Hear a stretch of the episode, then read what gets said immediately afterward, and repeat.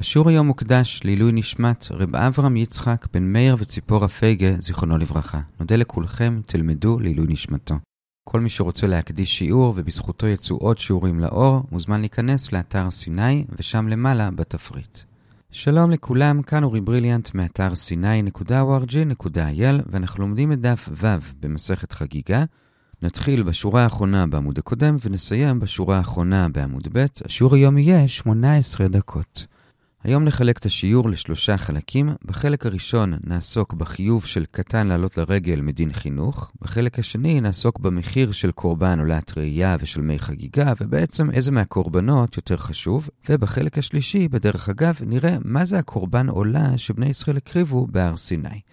אז החלק הראשון, למדנו כבר שקטן פטור מהתורה, מראייה ומעלייה לרגל, אבל אומרת המשנה, בכל זאת צריכים להביא אותו מדין חינוך. ומאיזה גיל מביאים אותו? אז בדרך כלל גיל חינוך זה מגיל שש או שבע, אבל כאן הולכים יותר מוקדם, וזה מהגיל שיכול להצליח לעלות מהעיר ירושלים ועד הר הבית, ביחד עם אבא. מהגיל הזה צריכים כבר להביא אותו מדין חינוך. עכשיו, מה זה אומר ביחד עם אבא? אז בית שמאי מחמירים ומקדימים את הגיל, ואומרים שזה מהגיל שיכול לרכב על כתפי אביו לאורך כל הדרך, שזה בערך מגיל שנה. בית הלל אומרים זה יותר מאוחר מהגיל שיכול לתת יד לאבא וללכת ברגל לצידו. כל זה היה מהמשנה. בגמרא יש לנו שני סעיפים. סעיף ראשון זה שתי קושיות. קושייה אחת על שתי עדות, קושייה שנייה רק על בית שמאי.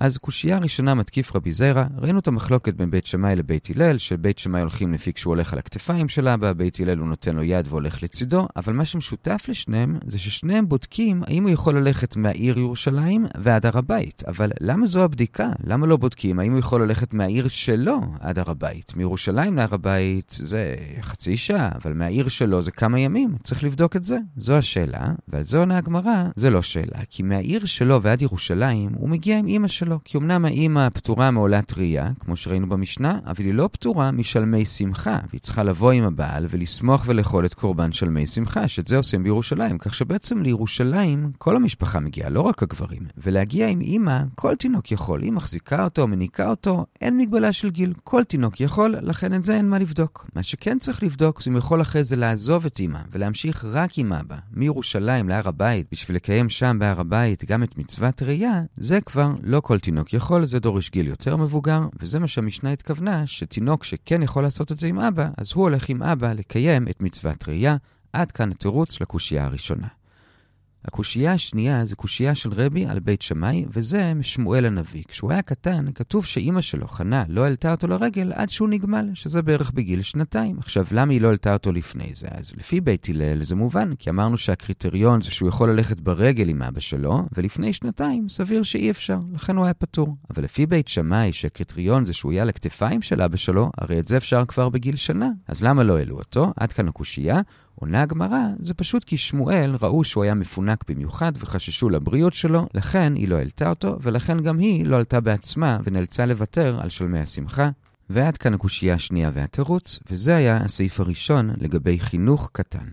הסעיף השני, בערך ברבע העליון, זה שאלה של רבי שמעון בן לקיש. הוא אומר, בקטן בעצם יש כאן משהו מעניין. הרי לגבי גדול אמרנו שמי שלא יכול לעלות לבד ברגליו להר הבית הוא פטור. לעומת זאת בקטן, אפילו שהוא לא חייב מהתורה, רק מדין חינוך, אנחנו מחמירים עליו שאפילו שהוא עקרונית לא יכול לעלות לבד, אלא הוא צריך לעלות על כתפיים של אבא לבית שמאי, או לתת יד לאבא לבית הלל. בכל זאת מחייבים אותו, מדין חינוך. עכשיו, לפי זה שואל ריש לקיש, אם הקריטריון בקטן, זה לא שהוא צריך להצליח לעלות לבד, אלא צריך להצליח לעלות עם אבא, אז לכאורה גם קטן שהוא חיגר או סומה יכול לעלות עם אבא. חיגר לפי בית שמאי רק, הוא יכול לעלות על הכתפיים של אבא. סומה לפי שניהם יכול לעלות, כי יכול לעלות או על הכתפיים לפי בית שמאי, או לתת יד לאבא לפי בית הלל, ולפי זה לכאורה קטן שהוא חיגר או סומה צריך להיות חייב, כי הרי הקריטריון הוא שיכול לעלות עם אבא לבית שמאי על הכתפיים, לבית הלל עם היד, בכל אופן זה הקריטריון, והרי קטן שהוא חיגר או סומה יכול לעלות עם אבא, כל אחד לפי שיטתו. זו השאלה של ריש לקיש, האם נחייב קטן שהוא חיגר או סומה, אפילו שמבוגר כזה הוא ודאי פטור.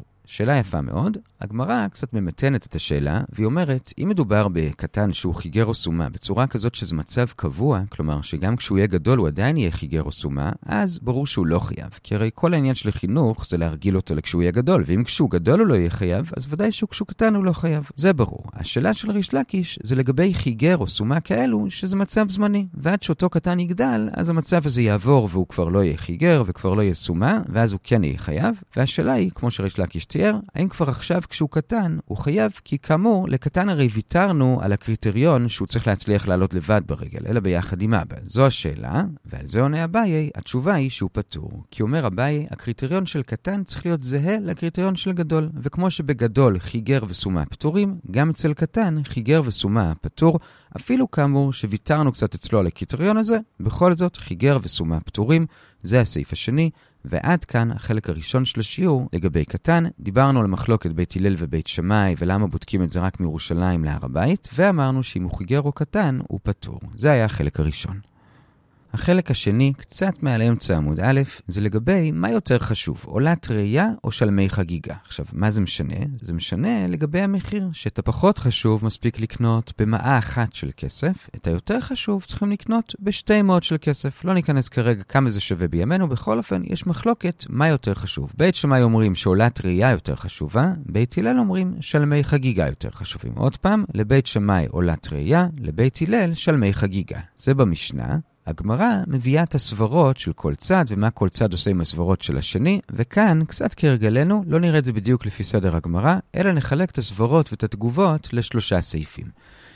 סעיף ראשון זה סברה שקשורה לעצם האופי של קורבן עולה מול קורבן שלמים, שמצד אחד בית שמאי אומרים שקורבן עולה יותר חשובה, כי עולה כולה לגבוה, אנשים לא אוכלים אותה. לעומת זאת בית הלל אומרים, אדרבה, בדיוק זו הסיבה שהשלמים יותר חשובים, כי יש לה שתי אכילות, כי אוכלים אותה גם המזבח וגם אנשים, לכן היא יותר חשובה. עד כאן סעיף ראשון, דיון סביב האופי של הקורבן עצמו.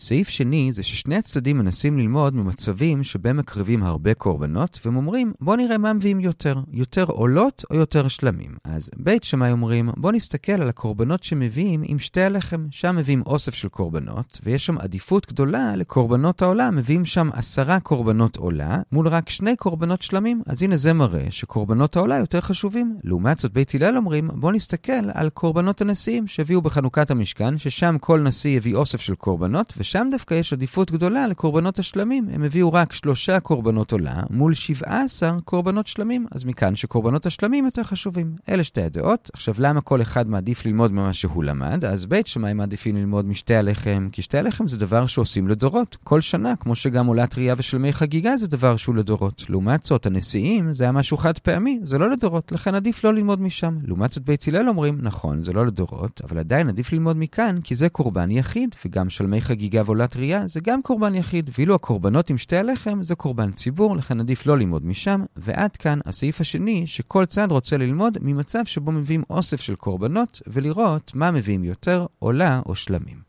סעיף שלישי זה ללמוד מהקורבנות שעם ישראל הקריב בהר סיני. עכשיו, בשביל להבין את זה נקדים קודם את סדר המאורעות. אז אחרי מתן תורה, כלומר בסוף פרשת יתרו, התורה אומרת איזשהו פסוק כללי שמזכיר גם קורבן עולה וגם קורבן שלמים. כתוב שם, מזבח אדמה תעשה לי וזבחת עליו את עולותיך ואת שלמיך, את צונך ואת בקרך.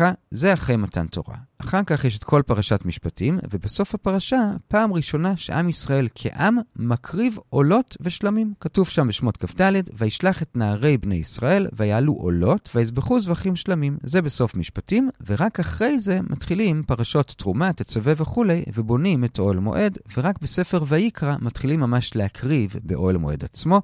עד כאן סדר המאורעות. אנחנו אומרים את זה לפי הפשט של הפסוקים, וגם את הגמרא בהמשך כך נסביר, לפי התוספות ריד. זו הייתה הקדמה. עכשיו בואו נחזור לאותם קורבנות של סוף פרשת משפטים. שוב, וישלח את נערי בני ישראל ויעלו עולות ויזבחו זבחים שלמים. מה זה הקורבנות האלו? אז השלמים, כולם כאן מסכימים שהם בעצם שלמי חגיגה. אמנם לא היה כאן עלייה לרגל, הם עדיין בהר סיני, אין עדיין חגים בארץ ישראל, אבל עדיין זה נקרא שלמי חגיגה. כמו שאנחנו רואים שמשה אומר לפרעה, שלח את עמי ויחוג עולים במדבר. מעמד הר סיני זה גם כן סוג של חג. זה לגבי השלמים. מה זה העולות? בזה יש מחלוקת. בית שמאי אומרים שכמו שהשלמים השלמים היו שלמי חגיגה, גם העולה הייתה עולת ראייה. עכשיו שוב, אין בית מקדש, לא עלו לרגל, אבל גם מעמד הר סיני נחשב כראייה, כמו שכתוב, ויחזו את האלוקים, ויאכלו וישתו. אז בעצם לפי בית שמאי, במעמד הר סיני עשו את מה שבעתיד יעשו בעלייה לרגל, גם הקריבו שלמי חגיגה וגם עולת ראייה. לעומת זאת, לפי בית הלל, השלמים כאמור באמת היו שלמי חגיגה, אבל העולה לא הייתה עולה מיוחדת, היא בעצם הייתה עולת תמיד רגילה, כי לדעתם התחילו להקריב את עולת התמיד כבר בהר סיני, עוד לפני ספר ויקרא. לעומת זאת כאמור, בית שמאי אומרים לא, זה לא היה עולת תמיד, עוד לא התחילו להקריב את עולת התמיד רק בספר ויקרא, אלא זה כאמור היה עולת ראייה. זו המחלוקת, ושימו לב שהגמרא קוראת לאותם קורבנות, קורבנות לפני הדיבור. שלפי התוספות ריד, הכוונה היא שאומנם זה היה אחרי מעמד הר סיני, אבל זה היה לפני ספר ויקרא, ששם כתוב ויקרא אל משה וידבר השם אליו מאוהל מועד, זה נקרא לפני הדיבור.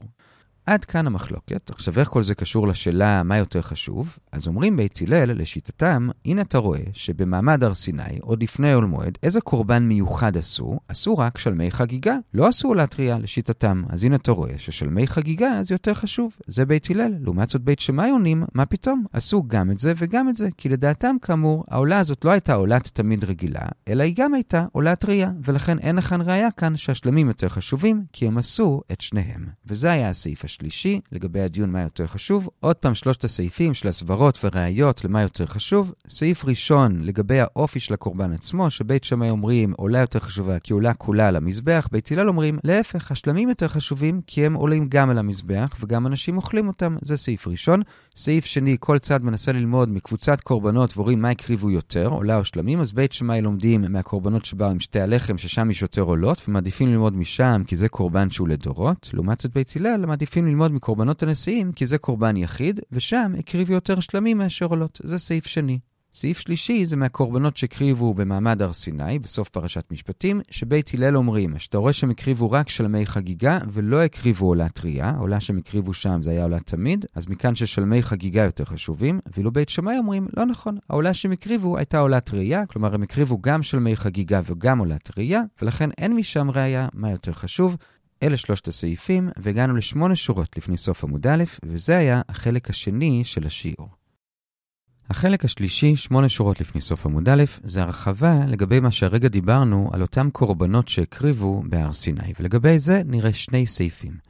סעיף ראשון אומר אביי, המחלוקת שהרגע ראינו לגבי אותה עולה שהקריבו בסיני היא באמת מחלוקת יותר רחבה. כלומר, ביחד עם בית שמאי שאומרים שזה היה עולת ראייה, סוברים גם רבי ישמעאל ורבי אליעזר, או רבי אליעזר יש קורסים, וביחד עם בית הלל שאומרים שזה היה עולת תמיד, סוברים גם רבי אקיבא ורבי יוסי הגלילי. איך הוא רואה את זה? אז הוא מתחיל ברבי ישמעאל, אבל אנחנו נשמור אותו לסוף כי הדיון עליו קצת יותר ארוך, ונראה קודם את רבי אליעזר, רבי עקיבא ורבי יוסי הגלילי, ואז נחזור לרבי ישמעאל.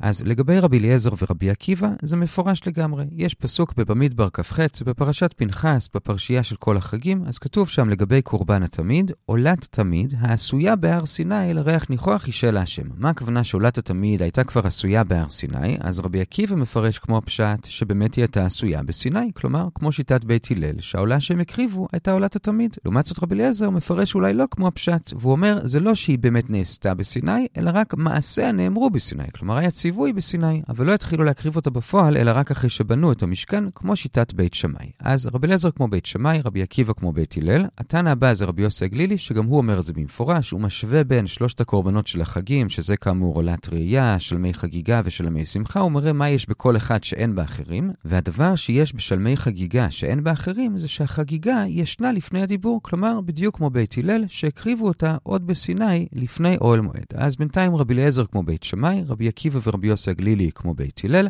עכשיו נשאר לנו רבי ישמעאל. רבי ישמעאל מובא בתחילת עמוד ב' והוא אומר את המשפט הבא, כללות נאמרו בסיני ופרטות באוהל מועד. כלומר שבסיני השם לא אמר למשה את כל הפרטים של המצוות, אלא אמר לו אותם באופן כללי, זה כללות. את הפרטים הוא אמר לו רק אחרי זה, כשהוא דיבר עליו באוהל מועד. עכשיו לפי העיקרון הזה, כשהקריבו קורבן עולה בהר סיני, ידעו רק את הכללות, לא ידעו את הפרטים. עכשיו איזה כללות הם ידעו ומה הם לא ידעו? אז כמו שתיארנו מקודם, כבר בסוף יתרו כתוב מזבח אדמה תעשה לי וזבחת עליו את עולותיך ואת שלמיך, את צונך ואת בקריך, כלומר ידעו כבר בסיני שיש דבר כזה קורבן עולה, אבל לא ידעו את הפרטים, למשל, של הפשט וניתוח, כלומר כשהם יהיו מקריבים את העולה, הם יהיו מקריבים את כל הבהמה כמו שהיא על המזבח. רק אחרי זה בעול מועד הם למדו את הפרטים שצריך קודם לזרוק את הדם על המזבח ואז להפשיט את הבהמה מהאור ולעלות על המזבח רק את האיברים ולא את האור, את כל זה הם לא ידעו. זה אומר שאת קורבן העולה שהם הקריבו שם בסיני, הם הקריבו כמו שהיא, בלי הפשט וניתוח. זה מה שעולה מרבי ישמעאל, ועכשיו על בסיס זה אומר אביי, לפי זה לא יכול להיות שהקורבן שהם הקריבו היה קורבן תמיד כמו בית הלל, אלא חייב להיות שזה היה עולת ראייה כמו בית שמאי. למה? כי אם אתה אומר כמו בית הלל, שזה היה קורבן תמיד, ובעצם כבר אז התחילו להקריב את התמיד, יוצא שבני ישראל מקריבים תמיד כל יום, ואז פתאום ביום בהיר אחד, כשהשם מדבר אל משה מעול מועד, הוא משנה להם את כל מה שמסו עד עכשיו. עד עכשיו הם הקריבו את הבהמה כמו שהיא, בלי הפשט וניתוח, ופתאום הכל משתנה וצריכים לעשות הפשט וניתוח. אומר אביי, זה לא יכול להיות. אלא מה יכול להיות? שמדובר כאן לא בעולת תמיד קבועה שעושים כל יום ואז פתאום הדין שלה משתנה,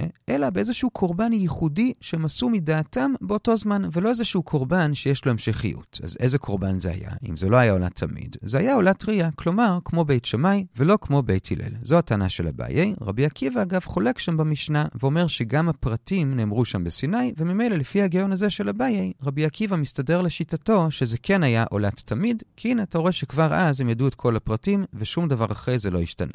עד כאן הטענה של אביי, שגם רבי ישמעאל הוא כמו בית שמאי, כי שוב, אם זה עולת תמיד, יוצא שהדינים של עולת התמיד פתאום במהלך ההיסטוריה השתנו, וזה לא סביר לפי אביי, אבל נקפוץ עכשיו לאמצע עמוד ב', שם הגמרא דוחה את הסברה הזאת של אביי, והיא דוחה את זה מרבי יוסי הגלילי, כי הרי רבי יוסי הגלילי ראינו במפורש שהוא סובר כמו רבי עקיבא וכמו בית הלל, שזה כן היה עולת תמיד, ואותו רבי יוסי הגלילי ממש אומר במפורש שקרה בדיוק את מה שאביי אומר שלא סביר שיקרה. כלומר, הוא אומר במפורש שכן היה שינוי, שבהתחלה היו עושים את עולת התמיד בלי הפשט וניתוח, ורק אחרי זה באוהל מועד למדו את הפרטים, ואז התחילו לעשות הפשט וניתוח. כלומר, נגד מה שאביי חשב, כן יכול להיות שזה עולת התמיד, וזה השתנה אחרי זה בעול מועד, כלומר רבי ישמעאל כן יכול לסבור שזה היה עולת תמיד, ובאמת אומרת הגמרא, צריך להוריד את רבי ישמעאל מהרשימה של התנאים שהם כבית שמאי, כך שיוצא שאם בית שמאי נשאר לנו רק רבי אליעזר, ואם בית הלל יש את רבי עקיבא ורבי יוסי הגלילי, ואילו לגבי רבי ישמעאל אי אפשר להכריע לכאן ולכאן,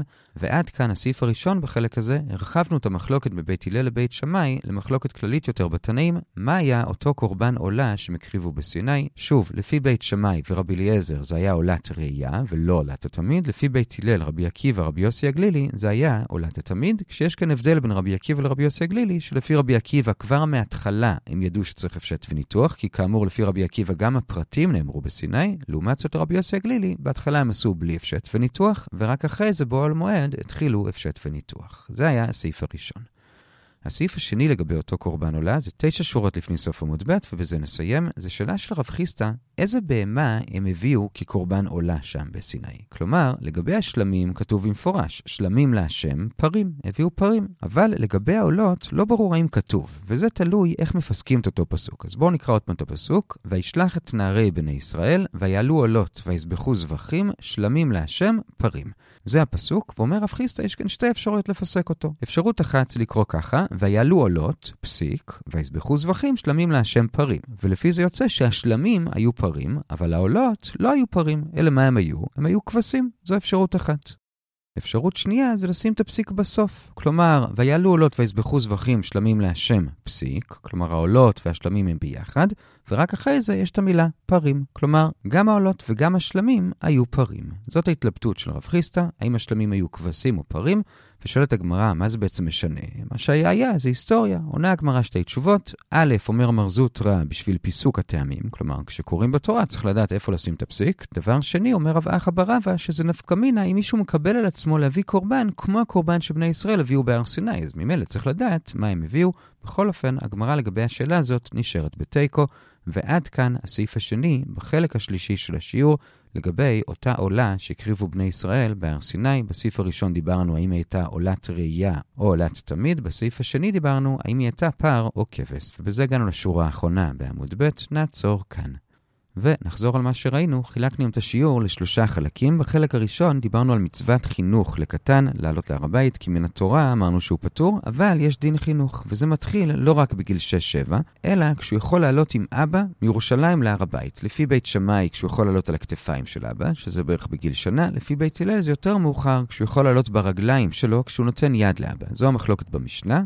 בגמרא ראינו שני דיונים. דיון ראשון זה שראינו שתי קושיות, קושיה אחת על שתי הדעות. למה הם בודקים ירושלים להר הבית? הרי הוא גם צריך להגיע מהעיר שלו לירושלים. אלא שאומרים, מהעיר שלו לירושלים הוא מגיע עם אמא, שאת זה כל תינוק יכול. אמא מגיעה, כי גם היא צריכה לעשות שלמי שמחה. אבל אחרי זה להמשיך רק עם אבא, לעלות להר הבית, לעולת טריה, את זה כבר לא כל תינוק יכול, לעזוב את אמא ולעלות עם אבא בדרך קשה, וזה מה שבודקים, זו קושיה ראשונה. קושיה שנייה, שאנו על בית שמאי, למה שמואל כשהוא היה קטן, לא עלה עוד לפני שהוא נגמל, כבר מגיל שנה, וענינו כי המפונק במיוחד, זה היה הסעיף הראשון. בסעיף השני ראינו שאלה יפה של ריש לקיש לגבי קטן שהוא חיגר או סומה, והוא שואל האם הוא יהיה חייב בדין חינוך, כי הרי בקטן אנחנו לא בודקים אם הוא יכול לעלות לבד, אלא אם הוא יכול לעלות עם אבא, וקטן חיגר או סומה יכולים לעלות עם אבא. חיגר לפי בית שמאי יכול להיות על הכתפיים של אבא, סומה בין לבית שמאי ובין לבית הלל יכול לעזר באבא ולעלות, אז אם הם חייבים, והנה הבא יהיה שלא, רק מי שחייב כשהוא גדול, חייב כשהוא קטן, וזה היה החלק הראשון של השיעור.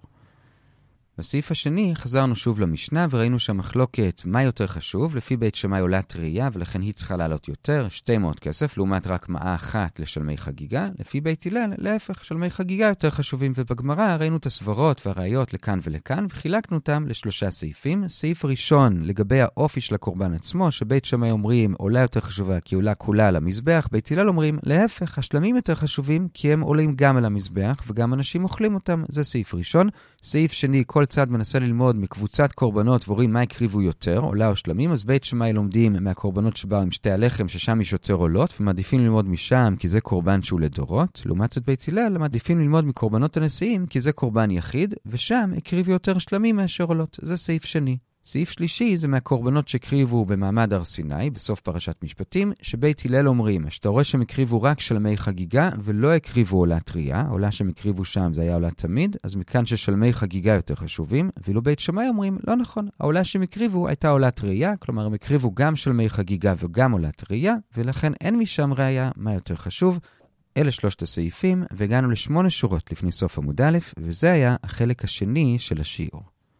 בחלק השלישי הרחבנו לגבי אותה עולה שהקריבו בני ישראל בסיני וראינו שני סעיפים. בסעיף הראשון הבאי אמר שהמחלוקת בין בית הלל לבית שמאי, מה היה אותו קורבן עולה בהר סיני, זה בעצם מחלוקת כללית יותר בין עוד תנאים, וזה שרבי אליעזר הוא כמו בית שמאי שזה לא היה עולת תמיד אלא עולת טריה, ואילו רבי עקיבא ורבי יוסי הגלילי הם כמו בית הלל שזה כן היה עולת תמיד. לגבי רבי ישמעאל בהתחלה הבאי אמר שהוא כמו בית שמאי כי הוא אומר שכללות נאמרו בסיני אבל הפרטים נאמרו רק אחרי זה בעול מועד, ולכן לא יכול להיות שזה עולת תמיד, כי לא יכול להיות שהתחילו להקריב עולה תמיד בלי הפשט וניתוח, ואז פתאום אחרי זה בעול מועד שינו את זה לאם הפשט וניתוח, אלא כנראה שזה היה קורבן אחר, ייחודי, עולה טריה, ואז לא אכפת לנו שזה ישתנה אחרי זה, זה מה שאמר הבאי בהתחלה, אבל הגמרא דחתה את זה, כי הנה עובדה שרבי יוסי הגלילי, שאומר במפורש כמו בית הלל שזה היה עולה תמיד, בכל זאת הוא אומר גם כמו רבי ישמעאל, שבאמת הדינים השתנו, שבהתחלה עשו בלי הפשט וניתוח, ורק אחרי זה עשו עם, וממילא צריך להוריד את רבי ישמעאל מהרשימה כאן, אי אפשר לדעת מה הוא סובר, זה היה בסעיף הראשון.